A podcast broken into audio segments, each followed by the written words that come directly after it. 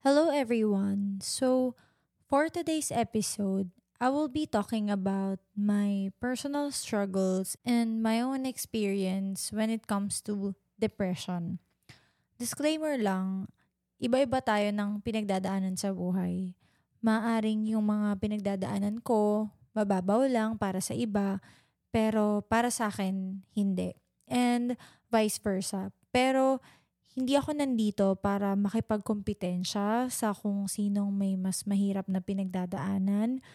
Nandito ako para mag-share ng sarili kong experience and also bring awareness na din sa mga may kaparehas ko ng pinagdadaanan. So, sana hindi ako ma-misinterpret in any way. Actually, sobrang hirap para sa akin mag-open up about this because I know only few people lang can relate and understand and kahit yung mga tao na very close to me, nagugulat sila na meron pala akong pinagdadaanan kasi hindi mo talaga mahalata sa akin. As much as possible, pag may kaharap kasi akong ibang tao, gusto ko masaya lang ako.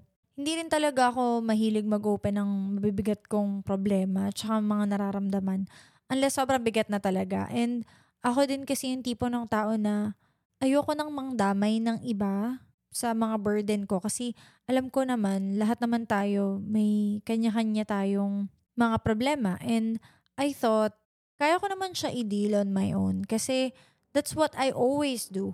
At first akala ko okay lang ako. Akala ko parang normal lang naman na not all the time happy ka, 'di ba? Pero na-realize ko na may something talaga sa akin na iba kasi parang buwan na yung lumipas or Actually, taon na. Pero, yung pain, parang nandun pa din. Hindi siya nawawala. Parang natatabunan lang siya ng ibang emotion. Kunyari, pag masaya ako, ganyan, at the moment. Pero, kapag natitrigger yung painful memories ko at random times, parang pakiramdam ko, bumabalik ulit lahat na parang fresh lang ulit yung sugat. Hindi ko alam kung kailan ako nag-start magkaroon ng triggers. Basta, ang alam ko, once ma-activate yun, ayan na naman yung depression. Dati kasi effective naman sa akin yung mga sinasabi ng ibang tao na magpatawad ka para makausad ka, para na rin sa sarili mong peace, mga ganyan. At ako mismo sa sarili ko, gusto ko na din talaga makausad, kaya nga sinusubukan ko talaga kasi sino ba namang may ayaw gumaan yung pakiramdam, 'di ba? Pero kahit ilang beses ko nang sinubukan, feeling ko hindi pa rin siya effective. Kahit pakinamdam ko, ginagawa ko na lahat, pero di pa rin siya nag-work. Kasi syempre nakakapagod din naman malungkot, nakakapagod din magalit. Ako mismo, ayoko yung gantong pakiramdam, yung parang lagi akong sasabog. Kasi hindi naman ako ganito dati eh. Di ko alam kung anong nangyari sa akin bakit biglang naging ganto na lang ako, di ko alam yung tamang gagawin kasi naiya talaga ako sabihin kahit kanino na ganito na yung nararamdaman ko. Kaya nga mas pinapakita ko na lang na strong ako kasi parang mas madaling magpanggap na okay ako kaysa ipaliwanag ko pa kung bakit hindi ako okay. Kasi ako mismo, hindi ko naiintindihan bakit ganun eh. Saka, ayokong ayoko din na kinakaawaan talaga ako. Kasi ayoko yung pakiramdam na para akong biktima. But as time went by, pakiramdam ko, I wasn't getting any better. Dati kasi, kaya kong i-brush off yung problema na, teka, mamaya na kita i-deal, may kailangan akong gawin, mas importante to. Kaya ko siyang i-set aside hanggang eventually kusa na lang siyang mawawala. Pero nitong nakaraan, iba talaga siya. Kahit anong gawin ko, hindi nawawala, nandyan lang, Like, umaabot ako sa point na maski bumangon, napakahirap niyang gawin. That time, I just want to be alone. Kahit mga tao sa bahay, saglit na interaction lang, tapos akit na ako ulit ng kwarto, nakahiga lang ako maghapon, wala akong gana sa kahit ano. I-distract ko lang yung sarili ko, even yung social battery ko, 0%. Halos hindi na ako lumalabas. Hinayaan ko lang yung sarili kong ganun, hoping na Eventually, lilipas din naman yung lahat. Iniisip ko na baka face lang to ng buhay ko na gusto ko lang mapag-isa. Meron din akong mga random moments kahit nag-uusap lang kami ni Archie ng mga normal na conversations lang. Bigla akong nagbe-breakdown. Akala nga namin parehas, parang hormones lang. Until one day, parang naging desperate na ako. Nag-start akong makinig ng mga podcast and magbasa ulit ng books, hoping na mahanap ko yung sagot kung paano ba ako talaga magiging genuinely happy ulit. Hindi ko na kayang pasayahin yung sarili ko in my own way. Parang kailangan ko na mag-rely sa ibang bagay. Nagigilty nga ako kasi feeling ko sobrang okay naman ang relationship ko with Archie okay yung relationship ko with my family, okay din yung relationship ko with my friends, lahat okay. Pakiramdam ko, I'm super blessed, kaya feeling ko wala akong karapatan maging malungkot.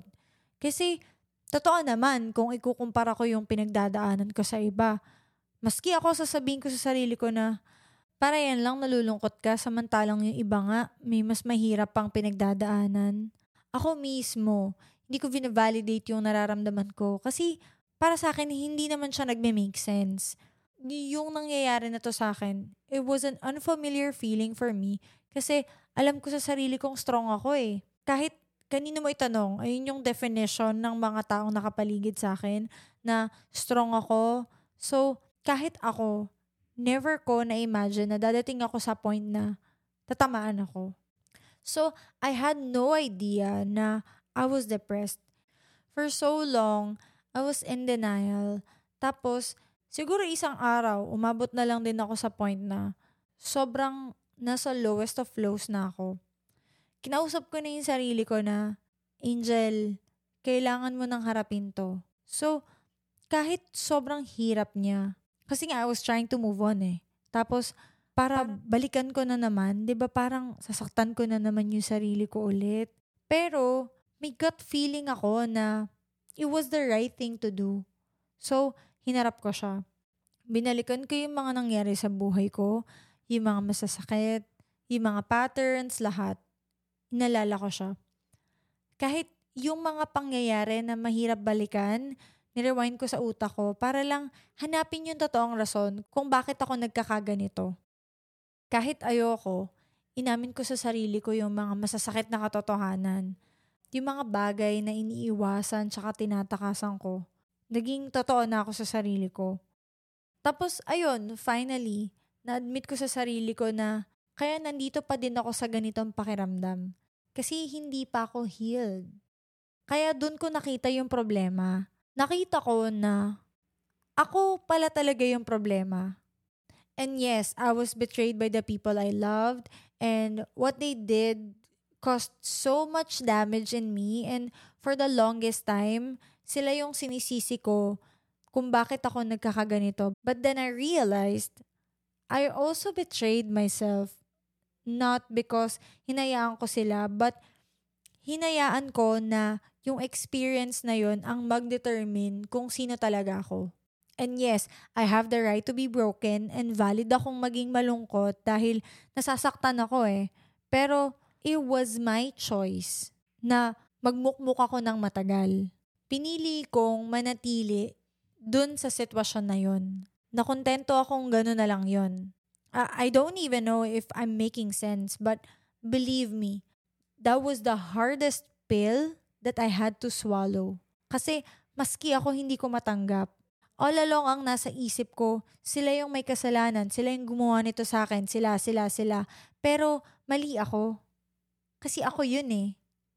Ako yung gumagawa nito sa sarili ko. Kasi kilala ko yung sarili ko. Sabi ko nga, 'di ba?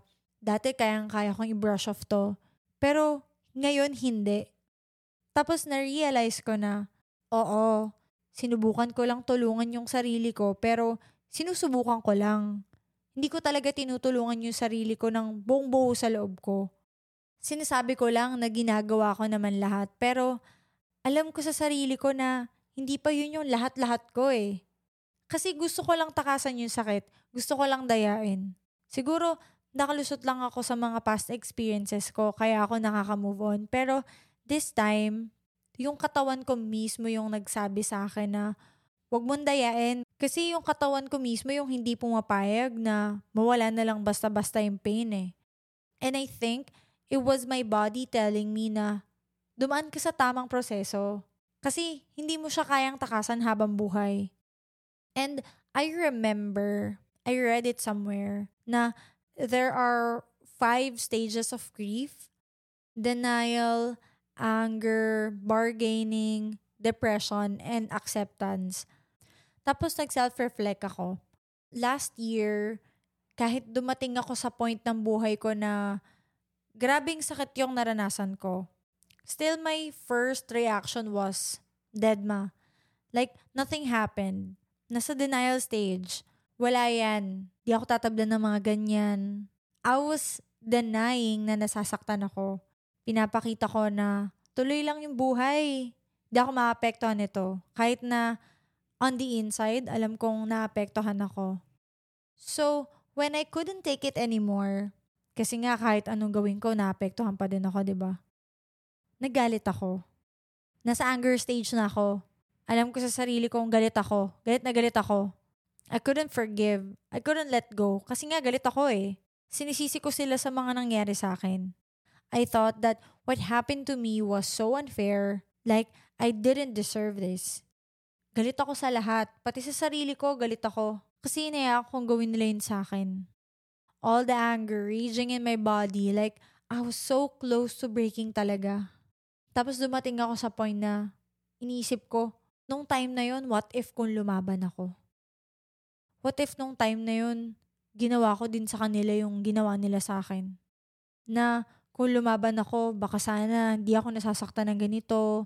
Kung pinaglaban ko yung sarili ko, baka okay na ako ngayon, nalabas ko lahat ng nararamdaman ko you know, I was bargaining with my life sa mga what ifs ko. But at the end of the day, I chose not to fight for myself that time. That was my choice. And I had to live with that choice.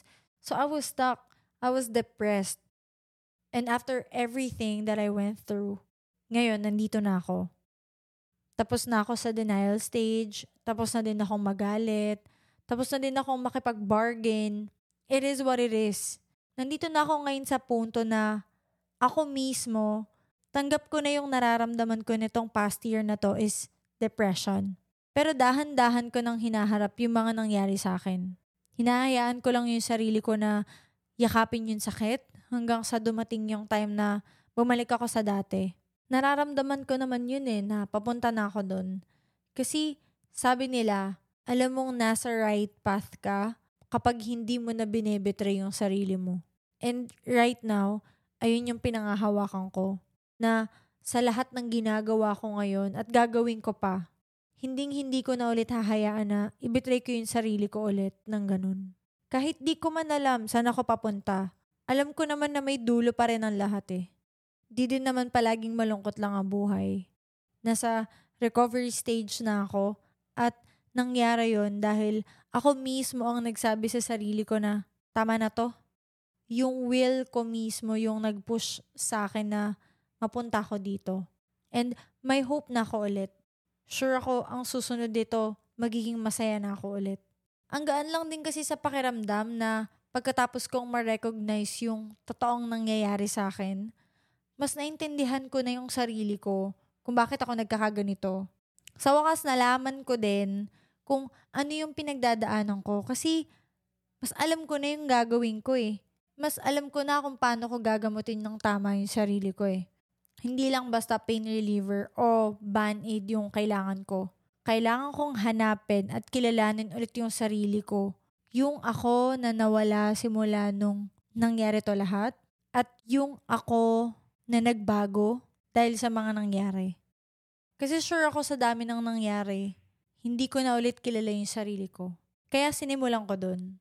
Sinimulan ko siya sa pag-self-reflect, tinanong ko yung sarili ko na, pag tinanggal ba lahat ng meron ako ngayon, sino ba talaga ako? I mean, napaka-basic question yan. Pero sa totoo lang, napakahirap niyang sagutin kasi kahit ako hindi ako sigurado kung sino ba talaga yung totoong ako. Sino ba si Angelica Yap nung hindi pa ako si Pastillas girl?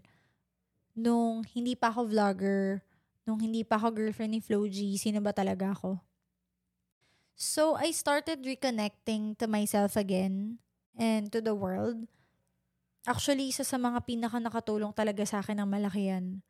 Kinita ko ulit yung mga taong malalapit sa akin, Lalo na yung mga taong kilalang kilala talaga ako bago pa man din ako pumasok sa magulong mundo na to. My family, childhood friends, elementary friends, high school friends, non-showbiz friends.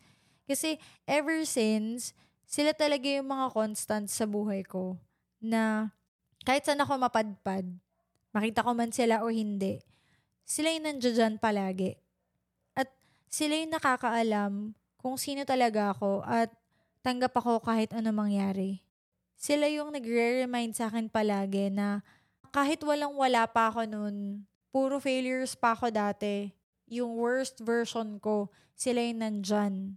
Na-witness nila lahat yon at in-embrace nila yung version ko na yun. Doon ko na-realize na sila yung mas nagmamatter sa buhay ko. Kasi sila yung kasama ko sa babae. So, kahit mag-succeed pa ako at mag-fail ako ulit, sure ako nandiyan pa din sila. Unlike mga tao na nakasama mo lang dahil successful ka na, tapos pag nag-fail ka na, wala na. People who stood by you in your darkest times, yan yung for keeps. Yan yung worth it i-treasure. Kaya nung nagkaroon ako ng chance tanungin sila kung sino ba talaga ako sa paningin nila, alam mo, majority ng nakuha kong sagot is, ang ever constant qualities ka daw. Number one, matigas daw talaga yung ulo ko. At number two, wala daw akong inuurungan. So, nag-flashback sa akin yung mga bagay na pinagdaanan ko na. Tapos, na-realize ko na, oo nga no, kaya nga siguro nandito ako ngayon kasi ganun ako. Dati kasi parang sobrang dami kong gustong patunayan. Ngayon parang gusto ko na lang maging masaya. Na-realize ko kasi na I'm not only fighting my depression lang. Kasi above all, I'm fighting for my happiness talaga. And I know a lot of people are asking kung anong ginawa ni Archie nung mga time na down na down ako. And all I can say is that I love how he accepted every version of me. Kasi alam ko, I wasn't the same person na nakilala niya dati. I wasn't jolly like I used to. Ang dami kong flaws, ang dami nang nagbago sa akin simula nun. Pero never niya akong kinwestiyon never siyang nagreklamo. Never niya sinabi sa akin na mas gusto niya yung dating ako. In-embrace niya lang yung changes ko, yung growth ko. He's so supportive all throughout.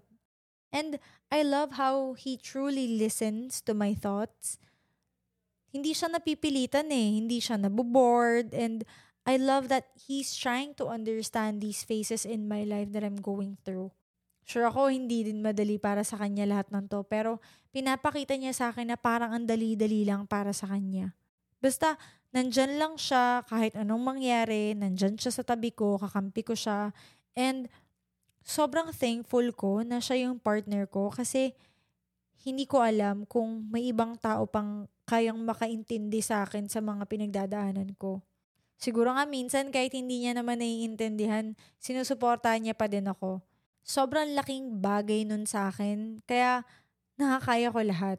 And sabi ko nga kanina, nandyan din yung family ko, always keeping me sane.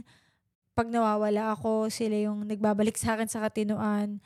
Sila yung constant reminder ko palagi sa mga tama at hindi tama. Sila yung nag-check palagi sa akin. Yung mga friends ko, mga totoong tao na walang schemes, walang hidden agenda, Just pure love and intentions. Sobrang genuine na mga tao. Yan yung mga taong binavalue ko talaga na sobra na kahit talikuran ako ng mundo, hindi hindi ako iiwan kahit na ano mangyari. Sila yung mga taong tumutulong sa akin mag-remind kung sino talaga ako. And syempre yung followers ko na parang pamilya ko na din na never akong iniwan since day one. Na kahit anong marinig nyo tungkol sa akin, you all have this faith in me, no questions asked because you know my heart. Sobrang grateful ko palagi kasi kung anong meron ako ngayon, dahil yun sa inyo. Thank you for your patience. Nirespeto niyo yung oras na kailangan ko para sa sarili ko. I promise I will become stronger than ever, not just for myself, but Also, to everyone who trusts my work and sa mga kaya ko pang gawin. And above all, syempre, kay God ako magpapasalamat kasi with all these background noises, He revealed who I truly am. Because character reveals itself when life gets hard. And the way I handled every single problems that I had showed what my real character was. Kasi from there, mas nalaman ko kung sino ako talaga. And for me, that was the only answer I was looking for. You know, I can't change what happened. I can't change the past. And even if I was hurt a couple of times, even if I was betrayed a couple of times, I might have lost some people along the way. That doesn't matter anymore. As long as I'll never lose myself again. Because no relationship is worth losing your sense of self. And to all of us who are going through the same thing, let's take it one step at a time. Hindi natin kailangan magmadali. Let's do it in our own pace. Iba-iba talaga tayo ng way of healing. It may be easier for some and harder naman sa iba. Merong mga taong mabilis talaga mag-heal. Meron ding mga tao na matagal. And may mga way of healing na applicable sa iba, pero sa iba naman hindi nagwo-work. And that's okay. Let's not compare our own struggles to others. Same as wag din natin i-compare yung victories natin sa iba.